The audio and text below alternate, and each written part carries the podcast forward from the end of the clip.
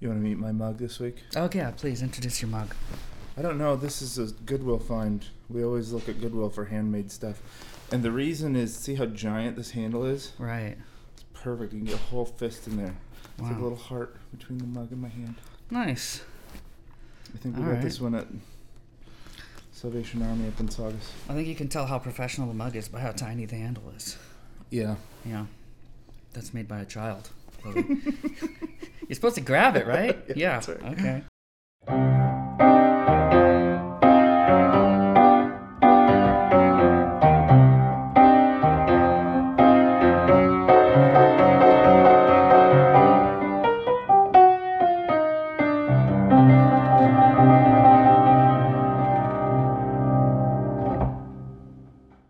Um, What are we talking about today? All right. So today we're gonna talk about gun control. Shoot 'em up. Shoot 'em up. Um, Which is fitting. There was just this Texas shooting. yeah. I've been memeing it's- like crazy it's- about it. It's bad for me. It's- Gun control yeah, it advocate. is. It's Anyway. bad for me because it's Christian shooting people. Uh, it's just it's bad for. Is is it good for anybody? No. no. Um, so welcome to talking in the chasm, a compassionate, controversial conversation between best friends. Holy man, And atheist. I'm Matthew, I'm Felix. and we're glad to be here. All right. So um, let's just start. A well regulated militia being necessary to the security of a free state, the right of the people to keep and bear arms shall not be infringed. All right. You grew up with guns? Yeah, I did. I did. Uh, I have very, very mixed feelings about this issue. Mm. Um, I'm obvious. I mean, you know, I'm I'm a, a, a very devout advocate of nonviolence. I was a violent man in my youth, and part of my Christianity was yielding to Jesus' teachings about loving your enemies. So I have personally an absolute prohibition on ever using violence. I, I, I distinguish it this way. a pacifist thinks that there's a nonviolent solution for every problem. Like if you go back to hippie, hippies' pacifism in the Right. 60s, it was like, hey, let's find nonviolent ways to solve these problems. That's not actually the Christian position. The Christian position is cross bearing. Sometimes violence is the solution, but we're the sufferers, not the prosecutors. So in cross bearing Christianity, we see redemptiveness in suffering. And so so the choice to suffer as opposed to inflict suffering is what we find redemptive and emblematic about Jesus' life. So for me and for the church, we have an absolute prohibition on violence in any way.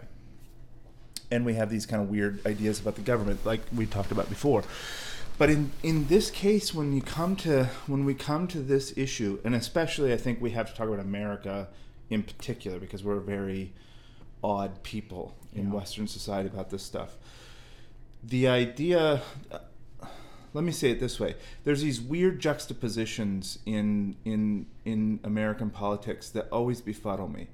On the one hand, like if you take if you take uh, redemptive violence, on the one hand, my liberal friends are very much disposed towards dove policies like non-military intervention where they're generally against the war but they're also for the redemptive violence of abortion. On the other hand those that are against abortion are for war. And there's kind of this same kind of construct when we talk about gun control in that we most people who are most likely to advocate gun control are also most suspicious of the government. And that's weird to me because if you disarm the populace, you are arming the government. And depending on the government's arms to to you're trusting them to be the only bearers of weapons. And that seems like a hard sell to me. Well, you, so you, you mentioned a few things. So I've mentioned a lot of things. Yeah. in the same way that abortion is really about what, what is life, uh-huh. right? Yeah, yeah. This question could be about what is violence. I mean, you know, you say abortion is violence, but is, is spanking violence? You know, Yeah. I mean that's violent, sure. and yet a lot of Christians do that. Sure. So you know, it's Where you draw the line. yeah, it's like you know, and uh, I, I, you know, I believe we we talked about self defense. Mm-hmm. um, and, and that if you you came home and somebody was raping and murdering your children, you would not kill that person if it if that's what it if that, if that was your choice, kill that person or Yeah, it's a. I think that's a false dilemma. But yeah, if I was pushing that false dilemma, I mean, I think there are many, many other ways to resolve those situations, and the potential. The reason it's a false dilemma is because, like, it, do I have a gun? No. It, okay, pretend you have a gun. Well, am I good at shooting? No. Well, uh, how likely am I to shoot my child? I mean, Well, what- or, or my neighbor, or a million let's not talk things. about that. Let's talk about they're attacking your wife with a knife, and you I go would get in the and, middle. and you get in the middle sure. and you fight, and then you somehow get the knife, and he's still beating your wife, and you know now you have power to stop it. Yeah. You know what I mean? Yeah. I mean it's like Yeah, I'm I'm an absolutist about this. I, I don't know how all the implications work. Yeah. One of the most famous cases that that maybe more people know about. Oh, it wasn't even the movie. They did that movie Hacksaw Ridge about Desmond Doss. Did you see this? no, I didn't. Amazing man. You shouldn't watch the movie. It's kind of cheesy. It was okay, but but the, there's a uh, there's a documentary about Desmond Doss called um, Conscientious Objector, and he's an amazing man. He was a Seventh Day Adventist, and he joined the the army uh, to fight in World War II. Not to fight, but to be a medic. And he wanted to. He felt like he it was a it was a good war. He just wasn't going to use violence. Right. So he went in as a medic. It's an amazing, amazing story. He had a personal commitment to nonviolence and paid an incredible price for it. And at one point, it doesn't talk about it in the movie, I don't think, but in, in his biography, it does, that he was in a ca- in a network of caves. He was in the Pacific Theater and he was working through a system of caves and he came out to an outcropping where there was two japanese soldiers running a machine gun against americans. And this is like the classic case Right. like kill two save a hundred. And he didn't he couldn't do it. He said I, I i understand all the implications. I just i could not do it. And and at the same time during that same week of conflict he saved hundreds and hundreds of people's lives uh, japanese and americans. And so that commitment to life overshadowed the potential. There's another when i think about these things you know i ground my philosophy about how to live life in a christian narrative. And when you when i consider the christian narrative about redemptive violence in the last night that jesus is alive before his crucifixion he's in the Garden of Gethsemane, and soldiers come to take Jesus. Now, Jesus is infinitely more valuable than my family. He's the spotless Lamb of God, He's the Creator, He's perfection, never did anything wrong, like the ideal human, quintessential perfection. And Peter, one of his disciples, when they come to take him, pulls out a sword and cuts off Malchus's ear, the high priest's servant. And and Jesus rebukes him and heals the man's ear. And there's a famous early Christian named Tertullian who said, when Jesus disarmed Peter, he disarmed all Christians. Like we just do, we do not see violence as redemptive. And there's a whole philosophy behind that, which I'd actually love to talk about as its own episode about philosophies of nonviolence Sure. and conflict resolution. I, I don't want to, I don't want to belabor the point here, but that's Right. definitely something we should revisit. Yeah. Um, so anyway, the the question about you know what is violence comes into this picture a little bit. You also mentioned about disarming the populace will uh, arm the government, sort of, and this is my my thinking on that in, in regards to the Second Amendment too. It's like um, in 1776, an armed militia could outnumber an attacking government that is attempting to dictate power. I mean, it was entirely possible that the army of the government would come in and just decide, okay, we're going to put in a monarchy or whatever, or we're going to put in a dictator, and the people of America could grab their guns and actually overpower them and say, no, you're not. Okay? That's not possible today. It is not possible. I mean, it, to say, if we were really talking about uh, we are protecting ourselves against uh, a rogue government, then we should be able to have tanks, nuclear missiles, attack helicopters. I mean, we're not, nobody's saying that in the Second Amendment. They're not saying I, I have the right to nuclear armament. I mean, the government has it. Why shouldn't I mm-hmm. have it? I should be able to fight the government. So I should have attack helicopters. So I don't understand that mentality of I'm gonna. Oh, you're not gonna overpower the government with your handgun. It's not gonna ever happen. I, I, I beg to differ. Really? Yeah, and I think that I often hear this from people who are not a part of gun culture and don't understand militarization. Um, you, you, I think that you're absolutely wrong, and I and and I can prove it. People with AK-47s have fought off both the Russians and the American government for almost 40 years now in Afghanistan. Improvised explosive devices and AK 47s have held off the entire Russian army and the entire American army for over 30 years in Afghanistan. Okay. Vietnam was an insurgent war. Iraq was an insurgent war. Look at all the the damage that Yeah. was done by an insurgent army. Now you have over a billion rounds of ammunition in people's homes and hundreds of millions of firearms in American homes today. That's a huge, huge military contingent, and Well, they could a- fight an insurgent army against the U.S. I think States it's a government. matter of commitment. I mean, Sure. depending on what I mean, the government in Afghanistan isn't going to bomb the whole place. They're not going to, you know. I mean, yeah. Well, would American would those Americans and their hundreds of millions of weapons unite enough to Right, have a common enemy with the government is a big que- open question. It would Because depend on what wa- what was happening. The word but- regulated has changed its meaning over the past few Sure. hundred years. I mean, regulated used to mean um, they were out doing exercises yeah, in the common. disciplined. Yeah. And now it now that means more, you know, laws and stuff. But I mean, that, that, we're not. There is no disciplined militia. There isn't one. So Well, there are some, but you don't want to know them. should be able to yeah yeah but so so it just that's just a weird argument for me in this day and age that we need to have guns so that if the government so that we can fight off a dictator that wants to take over america Yeah, I don't think that's a, too much of a stretch for me. Yeah, I, I, I would. That's actually, that's actually the one argument in favor. I think still Yeah. of, of of gun ownership in America.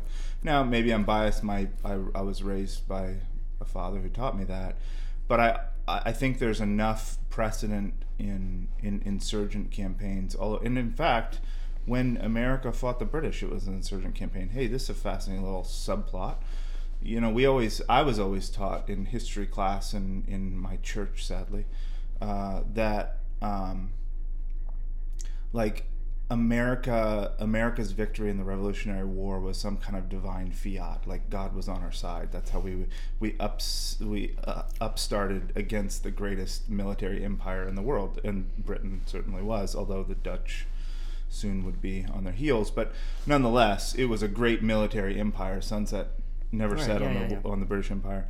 So these ragtag, you know, farmer colonialists throwing off the it was it was a classical insurgent campaign and it's fascinating when you look at when you peel away some of the mythology around the revolution like for instance the british what what happened with the british in america was exactly what happens with the americans in iraq and afghanistan the british military could take any city they wanted anytime they wanted they just could never keep it. Because you had to you had to be there and be present and Right. keep you could never occupy. You had to have soldiers on the ground. So if you wanted boston you could take boston if you were willing to commit the resources but the second you let up they're right back. And that's that's how insurgent campaigns work. And it's why it would work again if there was an insurgent war civil war in america i'm not advocating that i'm just saying it is possible with hundreds of millions of, of what firearms and billions of yeah i mean it, I, obviously it would depend on how it played out i mean you know if if for instance our idiot president decides oh okay i'm going to be a dictator Uh-huh. and then you have half the country that says okay then we're Yeah. talking about something very different than if congress one day decides okay we're going to be a dictatorship if you play and, that you know. scenario out, I mean, it's not that implausible that you Mm. have the liberals who want to impeach Trump and all the conservatives with all the guns who say no. So you would literally have the government against the people. yeah You don't have guns. Your neighbors don't have guns. Right. They're not in Cambridge. Yeah, yeah, yeah. this isn't the place where the fight would be. But anyway, so anyway, my my that's not one of my worries, uh, honestly. Is that Yeah, the government's going to take over and try yeah. to be a dictator or some dictatorship or something like that. Um, I mean, my worst fears came true, and this guy became the president, and we're still around. Yeah. Life goes on, you know. So, um, one of my fears is not that the government will try to take us over, and so I don't think It's not my fear. I either. don't think it's very important that we uh, guard against that. You, you know what I mean? Like, I, I think the damage that guns do is more than, Than the the comfort potential. you would get by being able to overthrow your government if were it to try to take you over. That's, you know, my, my thing. Um, so, But you're an. Uh, I, I think it's important though, especially for what we're doing here, because I'm very sympathetic to that view. But I also understand that there, I can play devil's advocate with that. in Yeah. like you're an urbanite liberal, like you don't you you don't live in rural America. You you have police that will show up and I called the police when uh, I called nine one one when my baby quit breathing. I had police in my door in three minutes when I lived in Oregon, a police call like that would have resulted in somebody showing up, probably not the police, probably more of an ambulance or volunteer firefighter, in about 23 minutes. And the difference between 23 minutes yeah, and three sure, minutes is life or death. is a huge deal. And so if you live in rural America and the idea of somebody, some meth head breaking into your house, the idea of home defense is a different calculus than it is for you and me. Right. I mean, they would say, many people would say that three minutes is too much, but nonetheless, we have accessible help and neighbors and all Right. these things, and it's a different calculus when you're living. The, I think it's hard to, it's hard for East Coasters to realize, like, uh, it was eight hour drive across my state in Oregon. From my front door to the Idaho border was eight hours, and most of it was high desert that's like I if I drive eight hours to Lancaster, Pennsylvania, I go through seven states Right. and probably forty million people population Yeah. density. It's just a whole different No, calculus. I, I, I, I, I do get that. I also appreciate that, that there are quite a few people that hunt with guns for food for their Uh-huh. family. I, I understand that. My my problem with this is that uh, I think that there's a huge problem in America that is not in other countries. uh huh. Um, True enough. so every time there's a there's a shooting, a school shooting, the Onion runs the same headline every single time, and that headline is "No way to prevent this," says only nation where this ever happens, and that's. It, it was really funny the first time I read it, and now it's just kind of sickening Yeah. because we we're not we we're just not doing anything, you know. And my my main thing is I just I want to I'm not happy with the situation that it is right now, and I'm not alone in that dissatisfaction with the murder rate and the killing and the the school shootings that happen in this country that don't happen in other countries, and so if if, if I'm not alone in this sort of frustration. I just want to try things. I just want to do something, you know? Can't we just see what it would be like if we decided to outlaw um, tactical military guns or, you know, whatever? well, we did that. you know, let's. What would happen if we if we decided okay nobody gets a gun nobody not even cops? Or what would happen if we decided okay everybody gets a gun there's no sort of restrictions whatsoever? I mean I, try different things and can we just work on this problem? Because it's right now these little tiny measures don't really do anything. So i want to talk just briefly. People use japan as a, as a big example right? Um, so they say uh, I Because just- there's no weapons I, there? I took some No notes. guns? no there are guns but here it is. Okay in 2017 there were uh, 346 mass shootings in the united states 346 that's almost one every single day um, and there were 15,549 gun deaths. Okay, in Japan, Fifteen, th- but we don't know much about that, right? Like, what are the definitions of a mass shooting and and the gun deaths? How many of them are self-inflicted? Oh yeah, yeah, no, no, no. That's part of the Okay, of that's the problem. We're, we're including that in the equation. that is part of okay. the problem is suicide.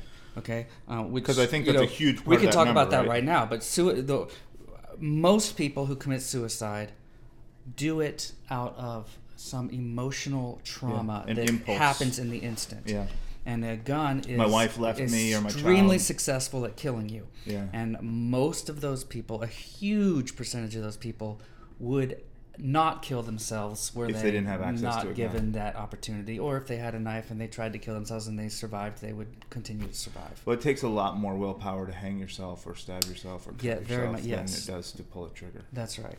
So I consider that as part of the problem. Okay. But anyway, so we're going to say 15,549 gun deaths in the United States in 2017. In Japan in 2017, there were three gun deaths.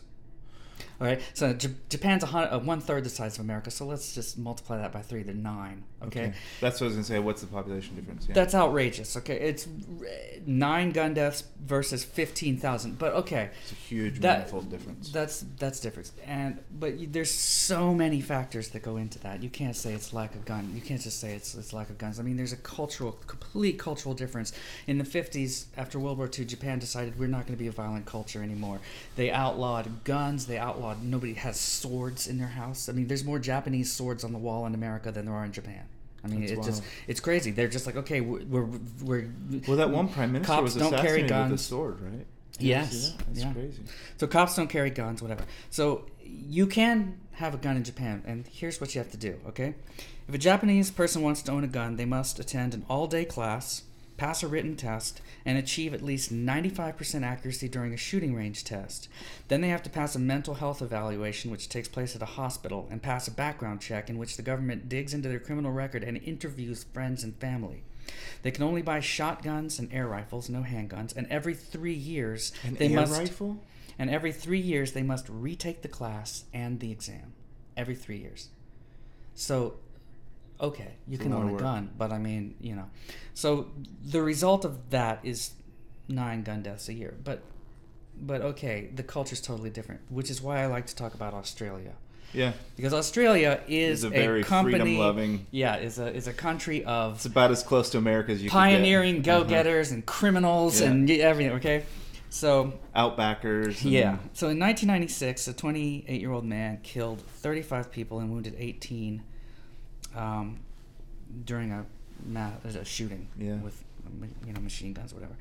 Um, 18 weeks after, so and then the government decided to do something like what I'm, you know, advocating. Try something, okay? They tried something. It worked there. Maybe it wouldn't work here. I don't know, but they decided um, 18 weeks after the government banned semi-automatics and other military-style weapons.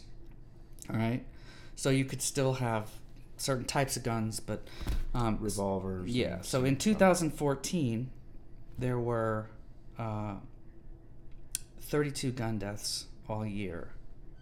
All right, Australia has 24 million people. So in and then I wrote down this. I looked up. People use Chicago all the time as an example, and I'm not using that because Chicago has lots of other issues um, that contribute to the gun violence. So I just picked Louisiana because it was very high, and and I thought, well, it's one of the highest um, murder rates in the country.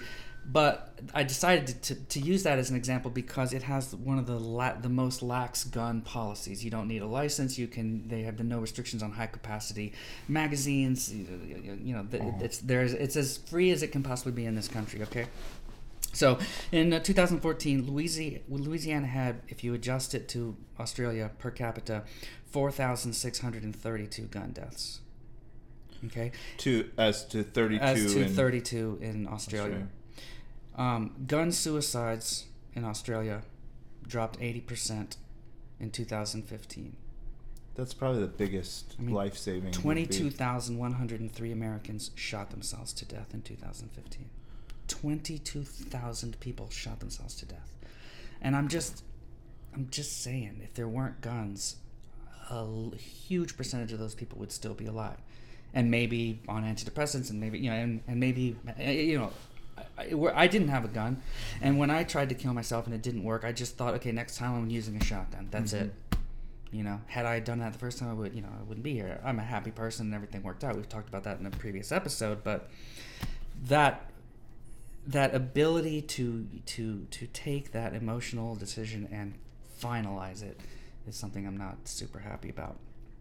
Um, but and then the, the last thing that, that I, I wrote down here is that to me Sandy Hook marks the end of the American gun debate. Because if a room full of 20 dead six and seven year olds can't sway your opinion, nothing will. I mean, we have just accepted it. You know, we've accepted that there's going to be a school shooting every day. We've accepted the fact that people are going to go into a mall and shoot 27 people or whatever. I mean, that's just, you know, we've just accepted that. In Australia, it doesn't happen anymore. In Japan, it doesn't happen anymore. Well, what happened? know. Was it what? What was that big shooting at like that youth camp in? Was it Finland? Do you remember that one? No. Um, sorry. There was a, a, what was his name? He wrote a manifesto. I think it was in Finland or Norway. He went out into an island where there was a youth camp and shot a bunch of middle school children. I wonder what their response was. Yeah. I heard that. I heard that somewhere in, in maybe it was was it Switzerland or one of those northern European countries that they almost had like a compulsory gun ownership like everybody had guns and they had very low gun crime as well i wonder if on both of the extremes with no guns or all guns you end up with similar results and it's just which which end of the spectrum are you closer right. to I mean, certainly the problem is not the fact that there's physical guns, although that's a huge problem. I mean, people are you know, accidentally shot. I mean, I, yeah I, I had a friend. I had friends who yeah, I accidentally had a friend shot in, people in high school, uh, junior high school, who accidentally shot and killed his best friend. Yeah. shot, shot in the stomach playing, playing with a gun, too. and uh, so so so you know, I, I I think you know taking machines that are designed to end human life out of the equation i- i- is a good thing, but obviously the problem is more cultural than it is anything else. I mean, in Japan, the, the they solved it with culture. Um, people say, "Oh, well, then you know, only bad guys will have guns, only criminals will have guns, and good guys won't have guns." It's like, yeah, that's how I want it. I mean, we make murder illegal, so now only criminals commit murder. I mean, that's what criminals are. Yeah. So yes, a criminal will get its hand, get their hands on a machine gun, and they will walk into a mall and shoot everybody. But it won't happen every single freaking day. and when you see one, you'll know it's a bad guy. The other thing is that this is another one of those irreconcilable juxtapositions of American culture to me. Like uh, m- my pro-gun friends will say, if you make laws against guns, only bad people have guns, but they also want laws against abortion. Like, well, which is it? And that runs both directions. Like, if if the appeal, if, we're going to appeal to laws for anything, then you have to you have to apply that across the board. Like if if if my program friends want laws against abortion, then you can't make an argument that laws against guns are only going to enable bad actors to have guns. Right, except the, uh, you know, we, we talk about abortion as being, you know, is it life, is it not life? That's a, that's a separate. That's a separate I'm just issue. saying the But I- appli- I- yeah. application of of, of, Of legal laws, right. restraint. Do we want the government to tell us what we can and can't do? Yeah. And if so, you know, um, and, and I understand that. One thing that kind of kind of blows my mind is this romanticism of the old west. Yeah. I don't want to walk into a bar where everybody has a gun on their on their uh, hip and there's no freaking law. I don't want that. I mean, I, I can't believe that people think that that's romantic. That you're gonna walk around with a with a with a gun and do good. I was well. I don't know about the do good part, but I there was a time in my life when I was around a lot of firearms, of bad actors, and that you have to you have to be a kind a certain kind of person to enjoy that atmosphere, like the danger and the thrill and the potential incitement is it does something to breed of people. I don't think that our society should be built out of those people. Well, That's yeah. really bad. I mean, we, we talked a little bit about this in uh, in economic materialism and also in the, the police, but it's sort of a shortcut to power. Yeah. It's like you know, people just you know, it's all about power. You, you want power, and what- whatever it costs. And I mean, you pull out a gun, you're the most powerful person in the room all of a sudden. That's just such a shortcut. It's so easy. It's like wow, yeah. you know, and I get that, um, and that that feeling. So what? So I, I think I'm not it. I I'm not as uh, generally trusting of the government. I think as you are. I'm pretty suspicious, but I consider like I I think that's a unique perspective to me. I don't expect other people to feel that way.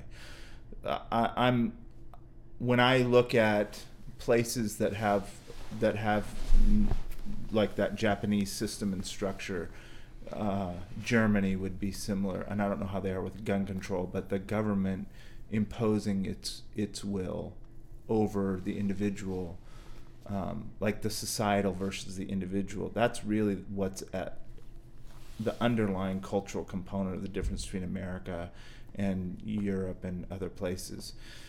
I, I, I, do wonder about the Australian example because I'm wondering how you got all those roughnecks from the outback to go along with this because we have Well, they had they had too. a very generous buyback program. That's how they did it. That was how they did it. And it So it was, was uh, beer it money. was really big. Yeah, yeah. It was a generous buyback program. Um, and stiff penalties. yeah, I suppose. I, I don't. I don't know. much. Yeah. I mean, you know. I don't know how. I think if if if if we're not going to have Sandy Hook, there's a couple options. You have to change American culture. I don't. I don't. I'm not. Mm, Well, that goes without saying. about I mean, we're gonna. That's that's the solution to uh, ninety percent of what we're gonna ever talk about. or, or you have to get here's an interesting construct the the uh, the conservation movement is an interesting movement you know here in this area is it's why Boston is as green as it is you know we have the Fellsway in Medford Arlington area it's 5,000 acres of Right. reserve with trails and stuff it's beautiful and um, uh, one of the things I was surprised about when I moved to the Boston area is how green it is and how many opportunities there are for. Well, they had Olmsted to do the Emerald Necklace. And, Yep. uh, and you know. There's lots of really beautiful parts of the city, and it's because, in, in part, uh, Thoreau and the Alcotts and this early American naturalism movement had its intellectual roots here in the Boston area, and and I don't know how far that took off, but when when conservation got big was under Teddy Roosevelt, who was a hunter. And when you got the hunters on board with conservation, it opened up like all this access to political power and support and money for conservation Yeah, efforts. national parks and and now hunting clubs are some of the biggest conservation advocates. Taking care of wi- wild spaces is good for hunters. So you found this kind of like unlikely bedfellows Right. that these roughneck hunters would be conservationists. And when you put those two together, you had all this access and all this good for the general society, for the whole country. And I think there's got to be some kind of collaboration between like mental health and gun owners that if you could get gun owners to push for mental health and and try to try to get get some way to have these kinds of background checks where Yeah. where mental health was a huge component of gun ownership maybe maybe it's a it's a compromise you take some restrictions off of gun ownership, if you pass these really Sure. rigorous mental health Right. tests Again, try something. Yeah. Because I'm not cool with the way that it is, you know, with the, the murder rate in this country and, uh, you know, the suicide rate and the mass mass killings. so coming full circle now what what what do you tell people about the texas shooting that just happened Well, the you know the way. first that, of all who tries to shoot up a church in texas Yeah. the way that it was reported was awful. I mean, you know, the, immediately the mayor and the governor, Yeah. everybody goes on. They're like, "See, see, good guys with guns." They were hired security officers, trained people. I mean, just uh, imagine that. Okay, imagine this scenario, right? Somebody walks into a church and starts shooting it up, and then three people stand up and start shooting back. Then the cops come. Who do they shoot? There's like Yeah. five people shooting everybody each other Yeah, with yeah. guns. You know, I mean, but it I- was I all just- over before anybody even called 911 it was, yeah. And this this was an anomaly, and it's great that it would that, that more people weren't killed, and I think that's fantastic. I don't really think it, it doesn't change anything about how I how I how you know that guy might never have had a gun if we had super strict restrictions, or if that gun didn't even exist because it, they're they're illegal in this country. And yeah, who knows? It doesn't change the fact that I'm not happy about the fact that some guy walked into a church and started shooting because we live in a culture where that's okay. you I think what my what my dad would tell you is he would say that's all good and well, Felix, but that's a fantasy world. Like the fact is there are millions of guns, and if Right. that's the world we live in, then Yeah. good people do need to have guns. Right, except in France, England, Australia, Japan, China, uh, you know, Every country, but every America. other country but us. Yeah, so it's not a fantasy world. Yeah. Um, it's the real world, Um, when now I my dad's when, gonna post on this video. He's When- gonna argue with you on YouTube. when I lived when I lived in Bring it, Dad. I, I lived in France in uh, the 80s, Uh-huh. and uh, the cops didn't have guns. So they just had white gloves. White gloves, how very French. oh, Well, yeah, the- oh, they looked fantastic. but yeah, Fabulous. They, didn't have guns. They didn't carry guns. Officers walking around the beat cops, and well, the English bobbies didn't for a long time. Know. In, Ja- I think in Japan, they still do not. Uh, They, in Japan, I think they, they do a lot of non-lethal, they do. They're- like nets and, and- dyes and uh, their martial arts is a big part of police training, and uh, and these special kind of baton things Mhm. and the way that they wield them is different, and you know there's a lot of training. I mean, I'm all for non-lethal, you know, protection for cops. I mean, tasers and you know Mhm. rubber bullets and whatever. whatever. Um, but uh, I think funneling more guns into the equation it never makes it better. And I just think we've proven that. So now, can we try a different equation? Can we just try something else? So, how likely do you think that is to happen in the next ten years? Um, extraordinarily unlikely to happen.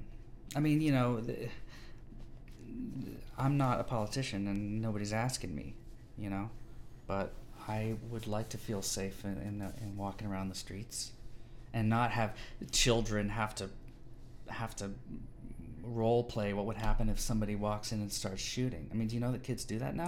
They Yes. they line up and go into a closet, or they learn how to barricade the door and how to turn their desk over and get behind it. I mean, that that's you know this is going to happen. This, big chances this is going to happen to you. So let's get ready. It's like us going under our desks for, For nuclear nuclear uh, attack. Yeah. Um, I don't want to live in that in that culture. I, I'm just not at all happy about it.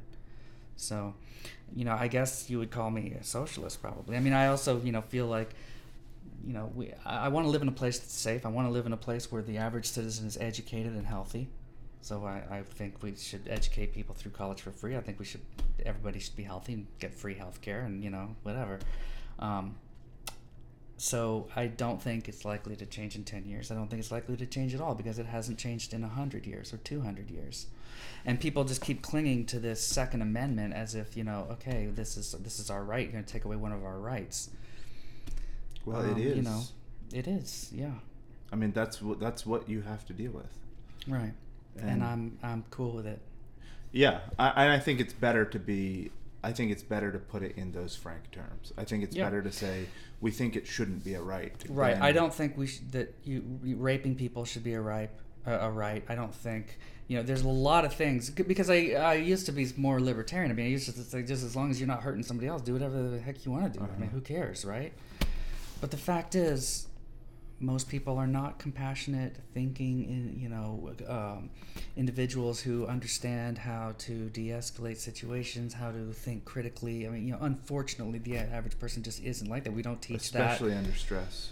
Yeah. So, um, so every now and then the government does need to tell you what to do. Yeah. You know, uh, since we mandate since we mandated seatbelt laws, you know, we've saved millions of millions of lives because people won't do it Yeah. unless the government says you have to do it. Helmet laws. You know, thing. so people aren't going to necessarily make the best choice for themselves. Maybe it's maybe the way to say it is that some choices are better made at a corporate level. Or Like as a sometimes a rational discussion of a society is yields better results than each individual choosing for themselves. Right. Sometimes uh, decisions are made better as a collective. Uh huh. Right. Yeah. As a collective. I believe that. I think um, kind of a wrap up thought. The the best appeal for that I've come across is I remember um, I was working on a job somewhere. I don't remember where I was, but I can see it in my head. When I heard about the Nickel Mines shooting, do you remember the Nickel Mines shooting? No. It was an Amish schoolhouse. It was a Oh, horrific yes, yes. shooting. And Yes. it was a man that had gone into an Amish schoolhouse and he was going to tie up all these girls and rape them and murder them. Just, you know, the stuff of nightmares. And um, I don't remember if it was six or nine children that were killed and then he shot himself. And what what stands out to me about that particular shooting was that I was at work when I heard about it, and I heard about it from friends because that was a place that I knew, and it was a culture that I knew, and it was a people like I didn't know anybody at that Right, schoolhouse, but. I No, knew no, no, people who were close friends who lived in that community and who were there that day, and who were trying to comfort their Amish neighbors about all that. And there's some amazing stories that came out about forgiveness from the Amish community there. But that when I heard that news, like I had to stop work and I had to go outside and cry. Like, how how is the world this broken? How Yeah. does this happen to children? What it how can it be? Right. and when I was when I was really broken about all that, the the next thought that hit me like a wave was that that, was about the third shooting in a school within as many weeks, and I was like, I felt guilty because this one broke me, broke my heart. Right, but the others you didn't. But it broke my heart because it was people I knew about can identify with. and and it took three school shootings to get me to a place where I could shed a tear about it. Mm-hmm. And I think the question for the gun community is that it's if if you want to preserve gun ownership in America, if it's hunting and home defense and all these things, then instead of fighting every every good intentioned person who's saying we can't have these kinds of things happening anymore, there needs to be a collaboration to figure out how to keep these things. Help us figure it out. Yeah. If you're a pro gun person, help us find the solution. Right, that's You're the gun community. We'll listen to you about guns. I mean, liberal people say stupid things about guns all the time because I- they don't understand them, they don't know them. Right, and and this stuff about just spouting facts, I mean, it doesn't make any difference. I mean, you know, this is an emotional issue. Yeah. And uh, saying, you know, however many people get shot. I mean, but what, what does the number fifteen thousand mean to you? Can you picture fifteen thousand No. marbles? I can't. I, who, No. That's it's just an insanity. More than more than fifty marbles, not whatever. Could be a Yeah. million. Yeah, yeah. So, I think we what we've come up with as far as a solution is that we need to all talk to, together as a community, and that that would be the gun community would be a huge part we, of that. We have to find a way that the gun community feels empowered to be a part of the solution that everybody wants. Because the gun community doesn't want school shootings. That's nobody wants that. I think there's a lot of different ideas about what the solutions are, but let's if we can if we can incentivize gun owners to come up with Right. real solutions to that problem. Right. would, would a person that wants to own a gun have a problem with a very extensive background check? Would they have a problem with, uh, you know, mental health? Uh, Well, they have. I think you we know. need to. F- there, but if if if I was charged with finding an, an answer to that problem, I would say, how do I incentivize the gun community? Like, what's Yeah. the give? What's the compromise? Yeah. What are we going to let them have cannons or full automatics if they'll pass this super rigorous Right. mental Sure. health Yeah, yeah, check, and then you can blow a million rounds at a target range all you want? Like, Yeah. Open something up so that there's something on the table that, that gun community would like. Right. I mean, I I think that um, that nobody nobody agrees that um, driver's licenses are a bad thing, Yeah. right? I mean, in order to, to, to drive a very heavy machine capable of killing people, you need to pass a rigorous test and a driving test. You have to have so many hours. You need to, you know, it's a you have to practice. You have to be good at it. You know, And there's even a different license for motorcycle and a different Yeah. license for commercial driving and all those things. So, I, I don't imagine that uh, gun owners would have a problem with that. But you mentioned that it wasn't a uh, constitutional right. to Yeah. have uh, to drive. Um, this constitutional thing, it's just it's a little sticky it is for me. I mean, I you know I love the Constitution. I think it's beautifully written, and it's just this awesome thing. But um, I wish we would actually follow it. But um, it doesn't uh, give you rights. It only enumerates them. tells you. It only protects rights that you already have. Um, and maybe the right to drive a car isn't a right that you already have. So It's a then- social so maybe we talk about Why why, guns. guns should be. So, anyway, the gun community as part of the conversation, I think, is the uh, is the solution, and that I, I really I want to try something. Yeah. We need to try something. So, all right, I love you. Love you too.